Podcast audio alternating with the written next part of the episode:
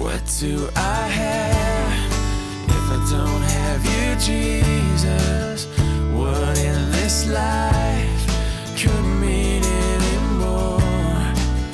You are my rock, you are my glory, you are the lifter of my head.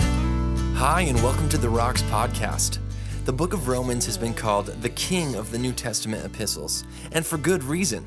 The letter is all about God and the good news that no matter who we are or what we've done, though we're all sinful and well deserving of God's judgment, we can be saved from God's wrath simply by trusting in God's Son. We are put right with God through grace, through faith. Salvation is a gift from God. This is the message of Romans.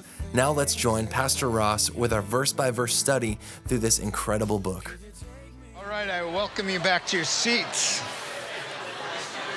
All right, as we get situated, and Mother's Day now in the books, as we say, it is safe to go back to our regularly scheduled programming, which is Romans chapter 11, and some of the more harsher realities of uh, rejecting the gospel. It's time to pick up where we left off. Let's ask the Lord for his blessing.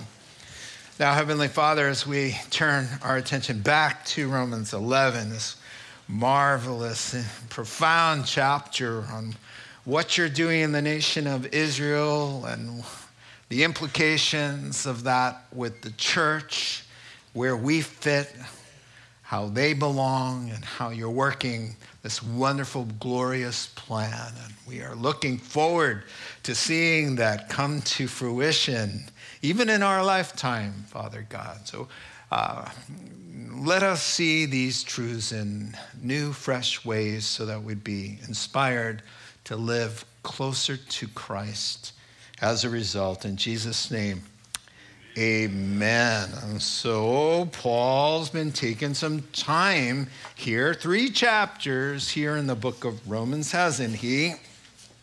to talk about this great mystery, despite 1,400 years of biblical revelation and an unbelievable privilege and honor, the Jewish people being set up to receive her Jewish Messiah in fulfillment of Jewish promises and prophecies. He came to his own, but his own received him not. And so, how are we to think of this? The great paradox of all paradoxes.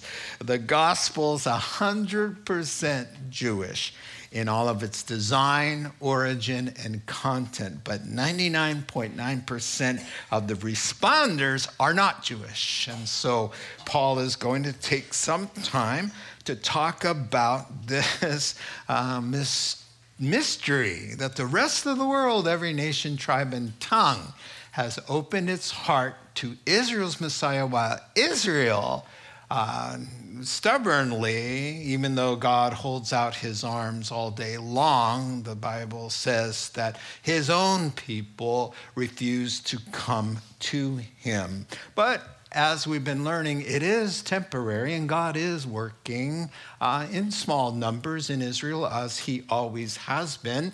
And He promises over and over and over again that His promise made to exalt the nation of Israel in the end, right before His appearing. In fact, when they turn to Him as a nation, that precipitates His great appearing, that every eye shall see him. And so, Paul here in Romans 11 is talking about this plan that God saw ahead of time that the Jews, his own people, would reject the Messiah and how he would use that to kick the door open and start worldwide evangelism to the nations. Another word for nations is Gentile. That's what the word Gentile means, which was always God's plan from the beginning. Well, the people of the Old Testament covenant called God's chosen people, it would seem, did not choose him. So, what are we to make of that? And this is where we pick up.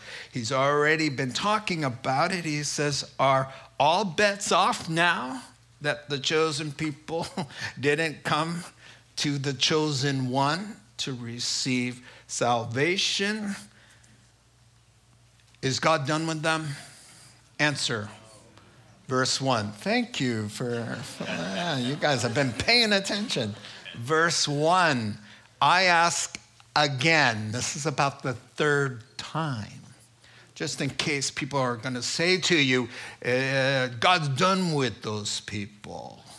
He's got three chapters of saying, Is he done? No. Is he done? No. Is he done, done? No, no.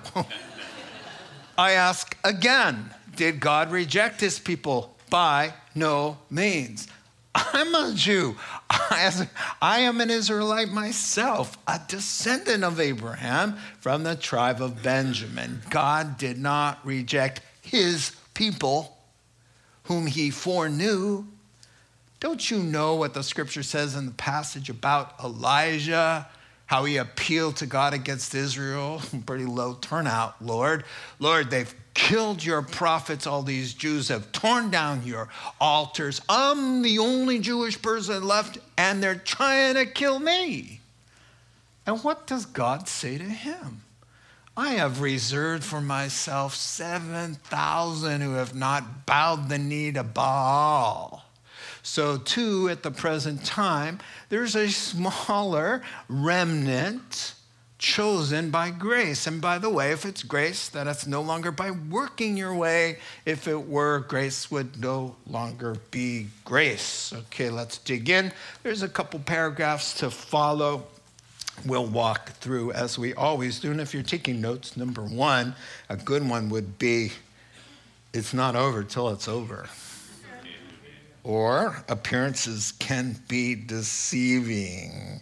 And it's not over till it's over, and that's really a good thing, not just for the Jewish people, but for us, right? Because some of God's promises uh, may seem to us to have failed, and actually, it's just a question of timing. God is not a liar. God is not a man who lies, nor is he a human being who makes a promise and then changes his mind. It's impossible for God to lie. So if you see a promise to Israel that he will exalt them in the end times, that promise is going to come to pass, whether or not it seems like it's going to happen, whether or not it's been 2,000 years. God says 2,000 years is just a couple days to me, folks. And so the end is what's important. And so this passage then is not just about Israel and what God's doing with the Jewish people, it's about reminding us of the faithfulness of God and how he keeps his end of the bargain, even when his people, then and now, don't. Salvation isn't up to you. You come to Him, you get connected to Christ, done. And there's nothing you can do to undo that when God covenants Himself to you through Christ or even His Old Testament people coming to believe in Christ through faith looking forward. And so we start off here no jumping to conclusions allowed by just looking at the numbers and taking a roll call and doing your polls in Jerusalem. There's no way you can tell what God's doing because the kingdom of God, one thing Jesus said, it's within you. And it has to start within you before you will ever hope to see the outward manifestation one day as it will come in a historical way. And so, yes, it doesn't look good right now. It didn't look good 2,000 years ago when at their hands their Messiah was handed over to the Roman authorities. Yeah, so the gospel says, yeah, it doesn't look good because the Jewish people appear to be the bad guys. And they were. Those Jewish leaders, they should have known better, and they did. But they were envious, they got offended, they stumbled over the stone of stumbling, as Jesus is called. They repudiated that message. They rejected the cross and the Messiah who hung on it, the miracles. they conspired to uh, crucify him and they're the ones who handed him over. And the crowds who loved him on when the parade was coming through, when they caught wind that the leaders would persecute those who followed this Messiah, uh, they decided to turn and uh, reject the message and reject him. So the crowds kind of followed suit. And also, uh, before we dive right in, uh, the Jews and the, the, the leaders and their sons don't look very good in the book of Acts. So when Christ raises from the dead and sends his Holy Spirit, which is called the Spirit of Christ, into Christian believing hearts to continue what he was doing 50 days earlier before Pentecost, Who's the bad guys? Who's always stomping their feet? Who's always calling 911? Who's always uh, trying to stop the gospel from going forth? It's the Sanhedrin again, it's the Pharisees, the Sadducees, along with the Jewish people who decide to follow suit with their leaders. We'll trust in our own goodness to get right with God. We don't need this Jesus fellow, right? We've got Abraham as our father. We've got Moses and the law. We've got Yahweh as our God. And we've got the promises to us as his nation. And Jesus will say, Yes, but I am the culmination of all of that. And if you don't have me, everything you just listed is stamped null and void. Because he is the manifestation of all things Jewish. All of Judaism comes together in the face of our Messiah, Jesus Christ. And so, boy, Jesus told the Jews, hey, they kept saying, God is our Father. And he said, uh, actually, we come as a package plan. And, and he said that, exactly what he said. He said, You can't have the Father and not have the Son or the Spirit because we are three in one. He didn't say it that clearly, but he did say, It's impossible for you to have the Father, Yahweh, and not have his Son because I and the Father are one. Wow. And at that, they picked up stones to execute him. So they got the message there. And so, yeah, they were constantly doing this. And, and so that's what started this whole thing with they have been so doggedly through the years against the gospel, against Jesus, against all things uh, Christian. Uh, therefore, is God done with his people? And he says a thousand times no. So we look at that. He says it's not over till it's over, right? And so, you know what he says? And it's a little bit of an oxymoron there. Did God reject his people? That's meant to be funny. Did God reject his people? How can you have God and his people and rejection in the same sentence? And surely Paul is thinking of Psalm 94 and verse 14, where it says, plain as day, for the Lord will not reject his people, he will never forsake his inheritance. I mean, the thinking is like, does a builder tear down his prized work that would a sculpture uh, destroy his own beautiful uh, creation? Why would God reject God's choice of them? Uh, negates the possibility of his rejection of them by merely his choice. You see? And so he goes on and he says there's two ideas here. There's always been a small group of believers. God has not stopped working with the Jews just because you can't see it and it didn't make uh, CNN news. Uh, God's working there. And he says, number two, one day the nation, and uh, this is the big hmm, shebang at the end of the chapter, which we'll get to next week. He says, and by the way, the whole nation will come to know him. And so, in the meantime, he's at work. So he says, You think God's done with the Jews? Hello, I'm a Jew. He says, Now, if God was done with the Jewish people, he would unilaterally be done with all ethnic Jews.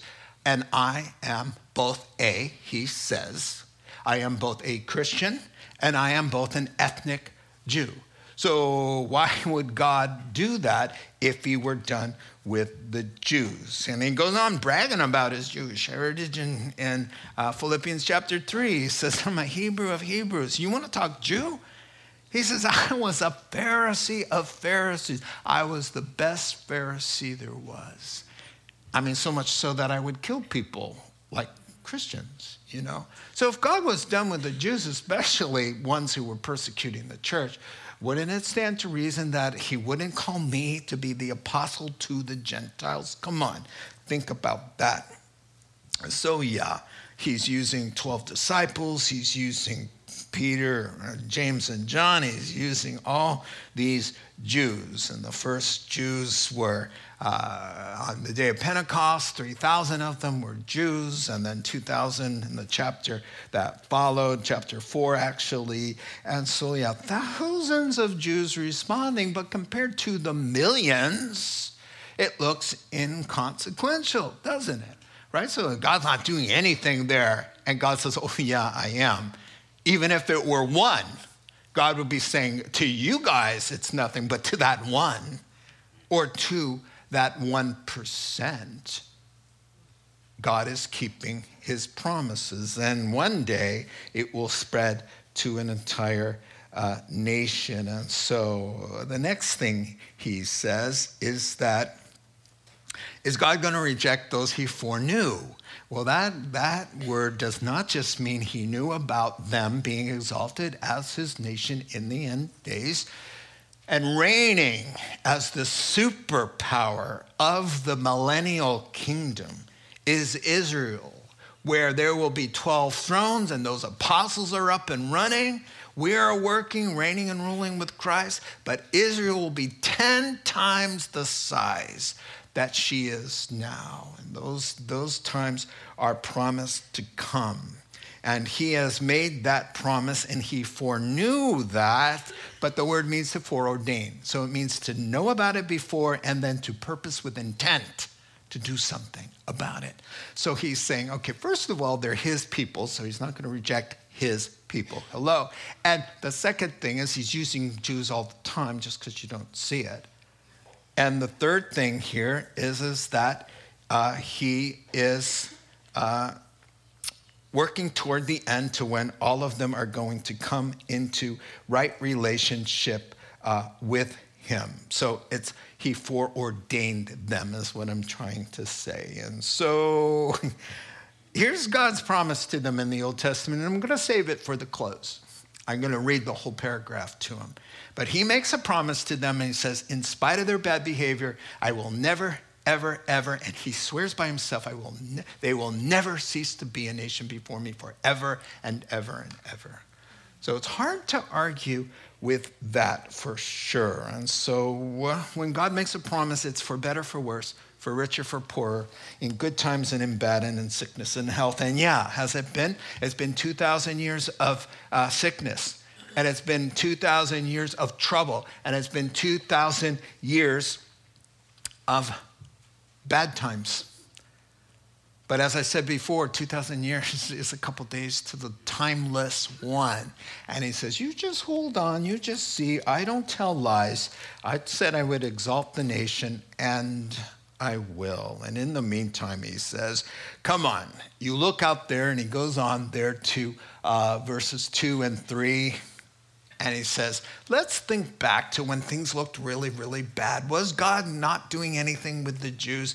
He says, if ever, there was a time of flagrant apostasy uh, when there were it looked like no jews were left it would be 800 years earlier uh, 1 kings chapter 9 uh, there when israel uh, it could have been uh, chapter 19 i should say uh, yeah uh, Israel is in a spiritual uh, funk uh, because wicked King Ahab and his wickeder wife, if there's such a word, uh, Queen Jezebel, you know, they were the most wicked people ever to live in the Old Testament.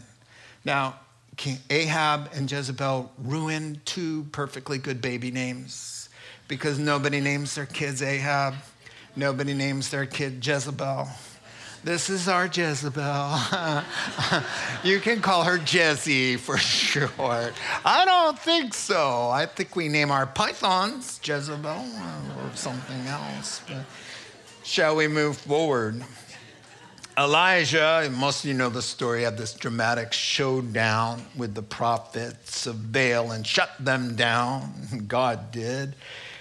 And now, you know, Jezebel gets word that her employees, the sorcerers, were put to death, and she swears and she sends a message to Elijah and says, I swear I'm going to kill you by this time tomorrow. And now uh, the poor prophet, man, he's a human being. He's been up all day dealing with the prophets and calling down fire, and then he raced all the way to Jezreel and all of that. He's tired. He freaks out. He runs away into the wilderness. He heads down to Saudi Arabia, where really the Ten Commandments were given, down to Mount Horeb, Sinai, right? And so God sees him panting out of breath, panicked out of his mind, and he says, Elijah, what's going on with you? And Elijah answers, Oh, you have no idea. I've been so devoted to the Lord my God, and, and they, all your Jewish people, have torn down your altars. Verse 3 they've killed all your prophets, and I'm the only one left. Oh, wow. Okay, so. Now, Paul is using this. A lot of commentators say Paul probably had a kindred spirit toward Elijah because you know Paul felt those feelings of being, I'm the only Jew left who loves Jesus, and you know. And so, what was God's reply to this guy? He says, I'm the only one left. The whole country went AWOL. I'm the last guy you got. And actually, God says, I've got 7,000 faithful hearts who have not bowed the knee to that dirty Baal, filthy. Baal was the lord of sexual immorality. That was the god they worshiped there for the most part. Now, razzled as he was at the end of all of that, at the end of his rope, I don't know, have you been like that where you say to God, I'm the only one in my school, I'm the only one in that class, I'm the only one left in Santa Rosa. I'm the only one in my family. I'm the only one in this church who, whatever. right? I mean, uh, the devil throws a pity party and we're the first to go. You know, we show up, you know, first in line with gifts for our own party. Feel sorry for ourselves. And God has to say, listen up. It is never as bad as it seems. With God, how bad could it get if Father, Son, and Holy Spirit live on board? How bad can it get if He's predestined all things to work together for your good? How bad could it get if nothing can touch your eternal life? How bad could it possibly be? Oh, really bad, I'm the only one, and they're gonna kill me, and oh, and things are never gonna get better. It's raining again. and he says, Let me give you 7,000 reasons for more hope than you care to believe right now, because right now you're wrapped up in you. Get out of you, and you'll be able to see something a lot of people can't see. I'm at work. And I'll give you 7,000 reasons if you need them. But in Christ, we've got 700,000 reasons for hope and not to despair. To despair is to turn your back on God. As a Christian who has the Holy Spirit, stop it. Turn your mind and your heart on things above, and all of that nonsense will come into proper perspective. And so he says, Don't let the poor turn out fool you. You just never know. Let me tell you a quick story. My dad got saved at 55, and it was one of those bam. He went from night to day, right? And so, uh, some books he was reading from Dallas uh, Seminary there uh, really touched him and really got him on the road to being a Christian. He wasn't even going to a church yet, but he clung to those books. So he decided to get on a bus and he called it his pilgrimage to Dallas, to where he was going to go to the First Baptist church there, 10,000 people, Dr. Criswell, famous pastor there. And he said, I'm going to go forward and give my life to Christ there, officially. So uh, Dr. Criswell gives the altar call. My dad goes down, beelines the first one. So Dr. Criswell says, Hey, wow, we've got a man here who's pretty interested in finding Christ. And my dad blurts out, I'm a Jew.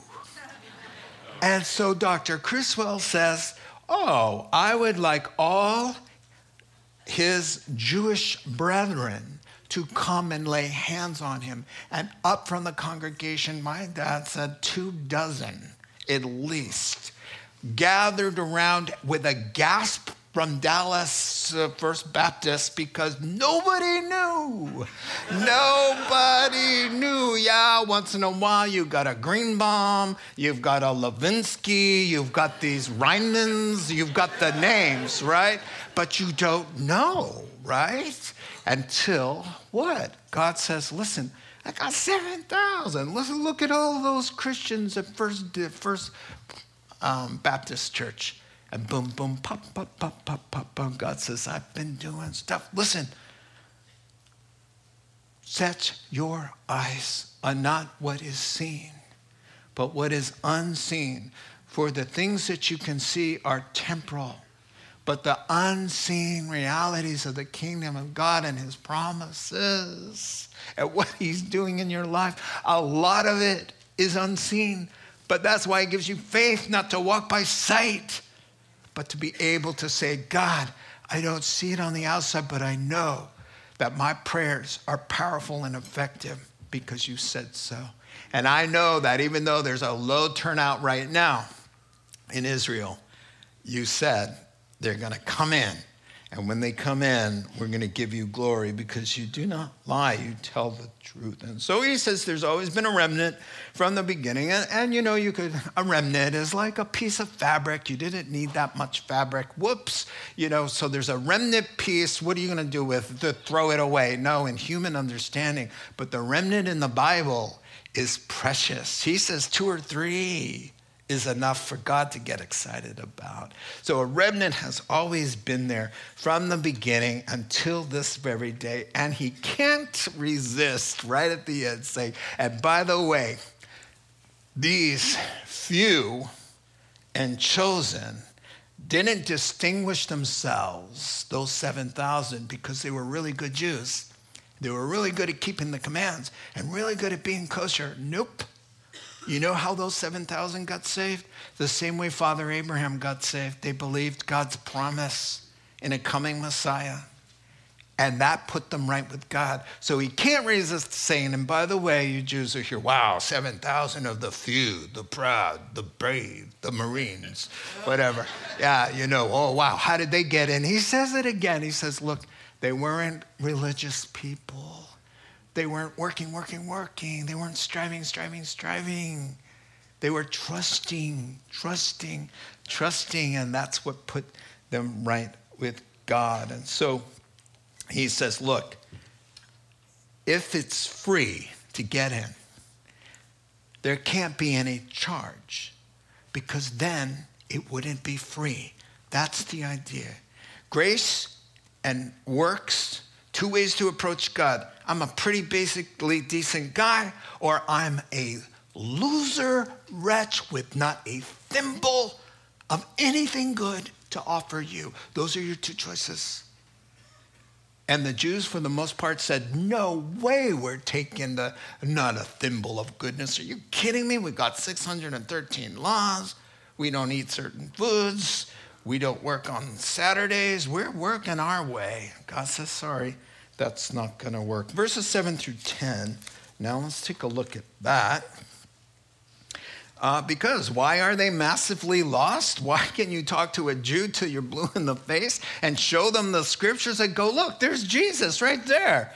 And they go, what? I don't see anything. Why is that? How can this be? And he says, well, there's something supernatural being added to their self imposed blindness. And let's look at that. What then? What Israel sought so earnestly by working, working, working to get right with God, it didn't obtain, but the chosen did. Meaning, those 7,000 or anybody who comes to Christ are choosing the one choosing them. That's how we're elected. We're chosen. He chooses us, we choose him. Together they meet, and the beautiful thing called salvation comes of it.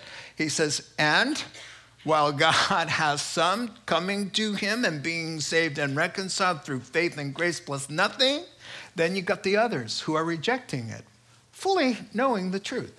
Others were hardened, as it is written. So he combines two scriptures, one to focus on the eyes and one to, to focus on the ears. God gave them a spirit of stupor, eyes that uh, they should not see, and ears that they could not hear to this very day. And then he says, and by the way, David prophesies this may their table become a snare and a trap, a stumbling block, and a retribution for the enemies of Christ and God. May their eyes be darkened so they cannot see, and their backs uh, bent over forever. Listen, there's a couple options. You get light or dark. If you don't like the light, you get dark. You get revelation and knowledge. If you don't like the revelation and the knowledge, you get ignorance, right? And emptiness. And you know what? If you if you want blessing and God carrying your burdens, you can have it. But if you don't want God to carry your burdens, then you'll carry your own. If you don't want to walk in the light, then get ready for some darkness. And so when I read uh, before Mother's Day, I was uh, checking ahead of what's coming. So I read these verses out loud. May their table become a snare, a stumbling block, and repayment May their eyes be darkened so they cannot see and their backs bent forever. Can you see why I couldn't say Happy Mother's Day after that? It's a little strong for Mama's Day. And so, mm, note takers, we're in paragraph two. Rejecting the truth can be costly. So, God isn't a patsy. God knows how to keep his promise to ethnic Israel and also deal with those who don't want to be a part of ethnic uh, Israel with its blessings. He knows how to do both. And so, on one hand, he will, he will give those over who want to make him their enemy. He will not force them, but he st- it doesn't negate the promise to the whole. And so let's talk about rejecting the truth. How can a nation be so blind that was so uniquely prepared? Now, listen, you know how James says, let not many of you be teachers, because teachers are going to be held to a stricter standard of judgment. So you might want to think again about wanting to be on a platform telling people the way it is, because God will say, because of what you knew, you are held to a higher standard. Too much, to those much given, to those given much, much will be required. And so, who, who was given much? Oh, my word. Those Pharisees and Sadducees, of course, these words are going to say, oh, God is going to work against you for working against him in full knowledge of the truth. 300 specific prophecies that these Pharisees and Sadducees, it was their full time job to memorize. They knew those 300 prophecies, where he would be born, how he would be born, where he would live, how he would minister, how he would die, where he'd be buried, how he would rise from the dead, how the people would reject him. It's all there. And you know what blows my mind and just gives it away totally is that when the Magi come from Iraq, following what Daniel left 400 years earlier, the Magi from Iraq come to Jerusalem following a star, and they ask King Herod, Hey, we're here. Where is he? Where's your king? Where is he born king of the Jews? And Herod goes, I don't know. Well, Herod goes, let me call those religious guys with the robes. So the religious guy, guys in the robes come, and they say, Hey, where's the king born? Where's this so called Messiah supposed to be born? And they all chant together in one accord He will be born in Bethlehem of Judea, because Micah chapter 5, verse 2 says, From you, little Bethlehem, though you're just a tiny little town, oh, you're going to be famous because the scepter will rise and a star will rise from you, and there will come the ruler of my people who was from days ancient of old. Oh, they knew. And so they all got ready and they all went to welcome the king. Not. They knew.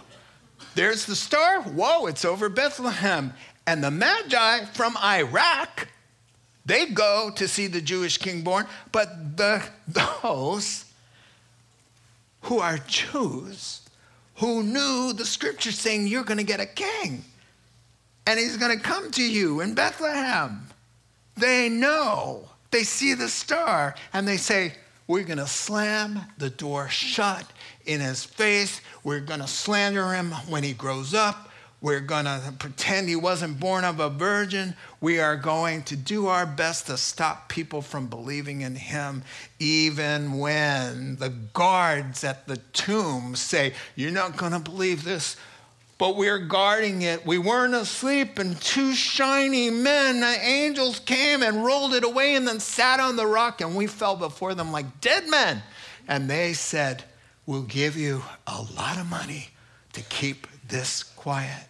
They knew. And so, of course, this Psalm 69 is quoted 16 times from the entire psalm, different parts of it.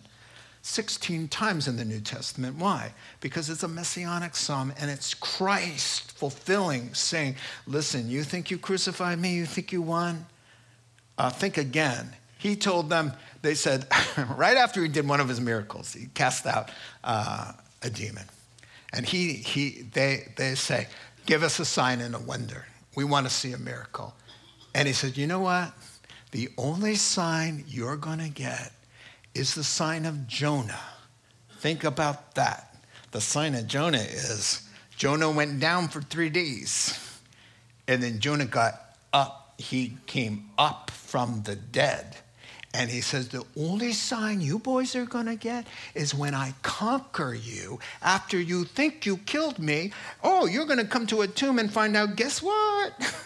you lose, I win, right? So he says, God sends them a stupor, eyes so that they cannot see. One writer said this God will only send a stupor to someone who delights in being stupid.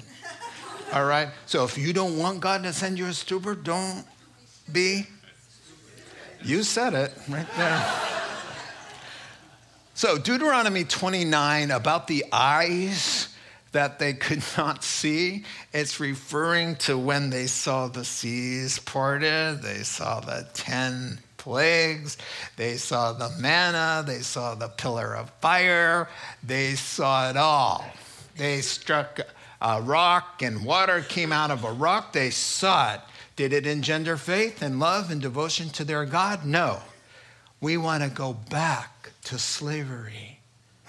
We miss the food we used to get in the slave pits. And then, when Moses taken too much time, they, they, they fashioned for themselves golden calves. So, when the next person tells you, When I see God, I'll believe, or when I see a miracle, I believe, you could just say, dude, lots of people have seen A, miracles in God's mighty hand, and B, God in a human body raising the dead, and still they don't believe. And so he says, their bodies fell in the wilderness, those, and God gave them, and you don't want to see me? Fine. And then he says, You don't want to hear me. Uh, the second part in Isaiah 29 is, is that when they were worshiping Baal, Isaiah and his contemporaries were saying, Thus saith the Lord, knock it off, or you're going to lose the promised land. Knock it off, or you're going to lose the blessings of God. Knock it off, chosen or schmozen. It won't matter. God is easy. He'll take you out and put somebody else in.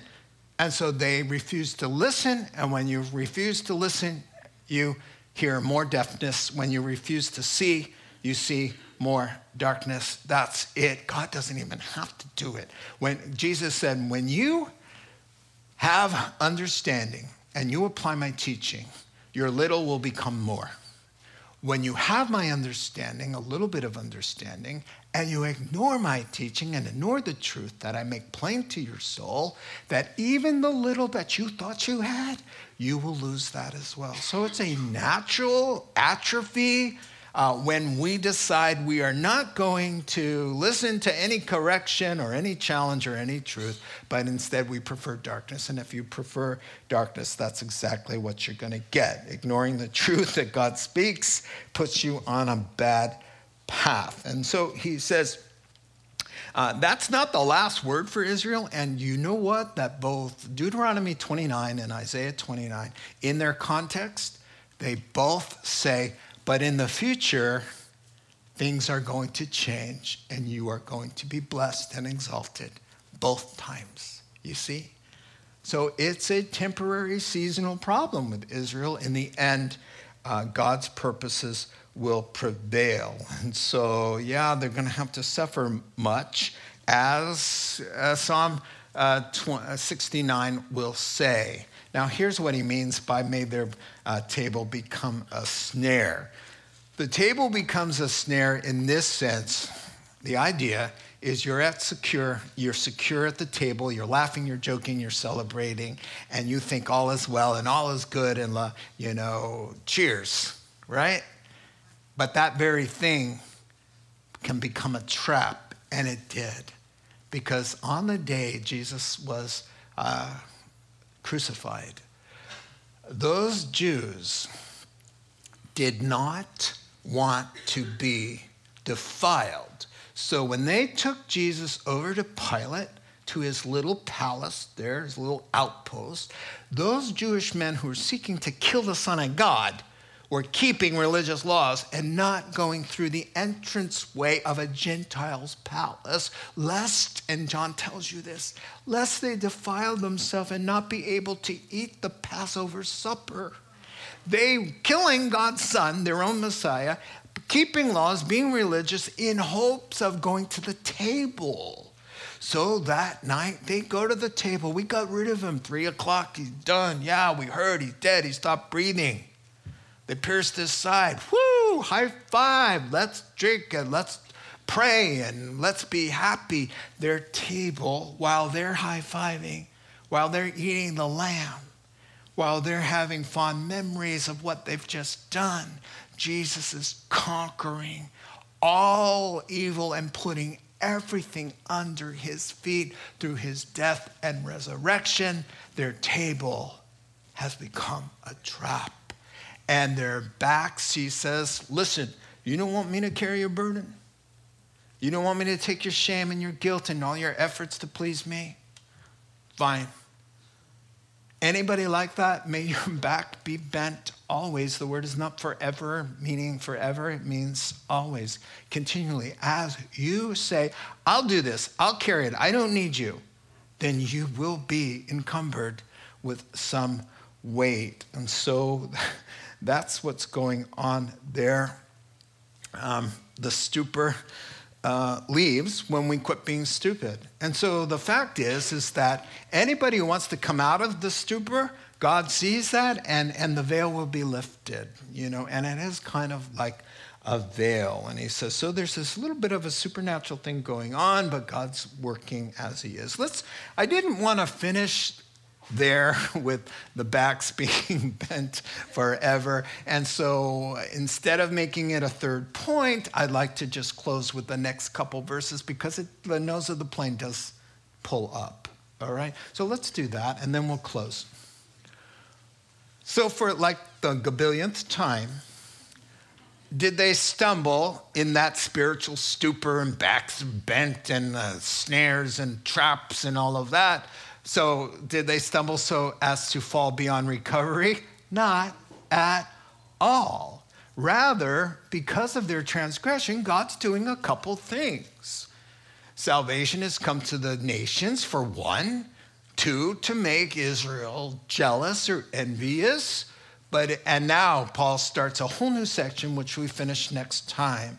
A whole new section that says, now, if the Jews' transgression and their misstep means riches for the whole world, and their loss, they forfeit a lot, but that brought riches to the nations. Can you imagine when they, the nation becomes saved and Christian? What will that bring? So it's kind of a pretty cool closing argument. Let me show you the passage from Jeremiah 31 that just cuts to the chase that says, listen, if you've ever heard the anti Semitic theology that the church replaces Israel and that God has done with the Jews, which a lot of Christians believe, sadly. Hard to believe, uh, especially when you read these words. And take Romans 9, 10, and 11. This is what the Lord says. Just want you to know who I am. he who appoints the sun to shine by day, who decrees the moon and the stars to shine by night, who stirs up the sea so that its waves roar, the Lord Almighty is his name. Now he's talking. Only if these decrees vanish from my sight, which they never will, declares the Lord, will Israel ever cease being a nation before me. Period. This is what the Lord says. And another thing only if the heavens above can be measured, why don't you take out your little measuring tape and see if you can measure the heavens, all right? And the foundations of the earth below be searched out. Get busy. Only if that could happen would I reject all the descendants of Israel because of all the bad, in this context, the evil things that they have done. So God says, Yes, they're always abandoning me. They're stiff necked. I knew it before I chose them. But I have made a promise to those people. And so, over and over again in Romans 9, 10, and 11, he's saying, Yeah, looks bad. There's hardly any of them coming to Christ. Yes, they persecuted the church. Yes, they kind of, in essence, handed Christ over to be killed. But does that mean he's not going to do this? No. He is going to do that. That day is coming. You can go back to those verses if you don't mind. Let me explain something to you. Replacement theology started with something called amillennialism. A means against or no. Millennial, you know what the millennial kingdom is. So, back, oh, hundreds of years ago, the Catholics went into Israel and tried to convert them. Well, the spirit of stupor went out, right? No way, Jose, we're Jews, get out of here, right? And so they kicked the Catholics out. The Catholics said, We've got to come up with a way to do away with Jeremiah's prophecies Oh, there's more than that. Oh, there'll be a super nation. Oh, he'll be on the throne. There'll be 12 uh, Jewish thrones. And, and, and, and the nations will come with their treasures to pay homage to the Jewish Lord. Oh, there's all of that. How do we get rid of that? Because we are ticked. So they came up with something called amillennialism. That means no millennium. Because if you have a millennium, you've got all these promises that Jesus talked about, that, that Paul is referring to right now. So, amillennialism means, well, what do we do with all those promises? Oh, we're going to do something with the promises. Well, we'll put them to the church. Church replacement theology. And, and what do we do with the millennium? A thousand years of uh, Jesus reigning and ruling from Jerusalem. What do we do with that? Oh, that's easy. We'll just spiritualize it and say it started at the cross. Okay, we've got a problem. Where's the lion laying down with the lamb? If a lion lays down with the lamb, the lamb is going to be a lamb chop because the curse has not been lifted. Where's there's no war? Where are people beating their plowshares, uh, their bulldozers or their tanks, I should say, into plowshares? Where is that? You cannot have Romans 11 with them saying, yeah, they killed Jesus. Yeah, they rejected him. Yes, there's a curse on those enemies, but no. Is he done with them then? No, no, no. And then in verse 25, he says, by the way, the whole nation comes to know him, and that precipitates the second coming. Martin Luther, beloved Martin Luther, took amillennialism to a new level and brought on the Holocaust. How did he do that? What a beautiful man of God, except in his late years, he went down to Israel. And he said, Surely a man who writes all of these books, and Martin Luther was famous. We wouldn't be called Protestants without Martin Luther. Martin Luther goes down to the Jews and he says, Let me tell you about your Messiah. And they said, Let, let us tell you about a spirit of stupor and a veil over our minds that God put there. So they kicked him out. And he went home, and in his old age and in his bitterness, he wrote a book. He wrote a book about the Jews are the enemies and he clung to Catholic doctrine about amillennialism. And he said the Jewish houses should be torn down and every Jew eradicated from the world. And Adolf Hitler took that book and printed it and got it into the hands of all the German Lutherans. And up came, see? Even the head of the Lutheran church, which was like the state of the the, of Germany on Martin Luther's sad, bitter words about the Jews who wouldn't convert when he came calling. And now you have people, the whole world is against Israel. The whole world. Because Satan knows if we wipe them out, then he's supposed to come back to a converted nation. If there's no nation to come back to, whoa, we win. And so he's put the supernatural hatred in the world for the Jew. And the only friend the Jews have, the only one, is us. Why? Because there are evangelical Christians, there used to be, that put enough pressure politically to stand with that nation, knowing that he who blesses you will be blessed and he who curses you will be cursed. And so, thank God, thank God that we stand with God's people. And so the next time somebody says, oh, you know, the Jews, and roll their eyes, you bring them to Romans 11. Is God done with the Jews? Did they stumble beyond recovery? Not at all. Not at all. In fact, we're waiting for them to come back to the fullness of their gospel. And when they do, he says, if their misstep brought blessing, Whoa, you wait until they're all ca- calling out Yeshua, because when they all do, he appears and it brings the renewal of all things when his people finally come to know him in fulfillment of his great promise. Let's pray together. Father God, we thank you that your truth prevails. Lord, some, some people get it wrong. We get. Mm, tossed about by different emotions and waves of doctrine, but it's pretty clear if we just keep to the Bible. Uh, you're not done with the Jewish people, you're not done with us, you're not done with the church.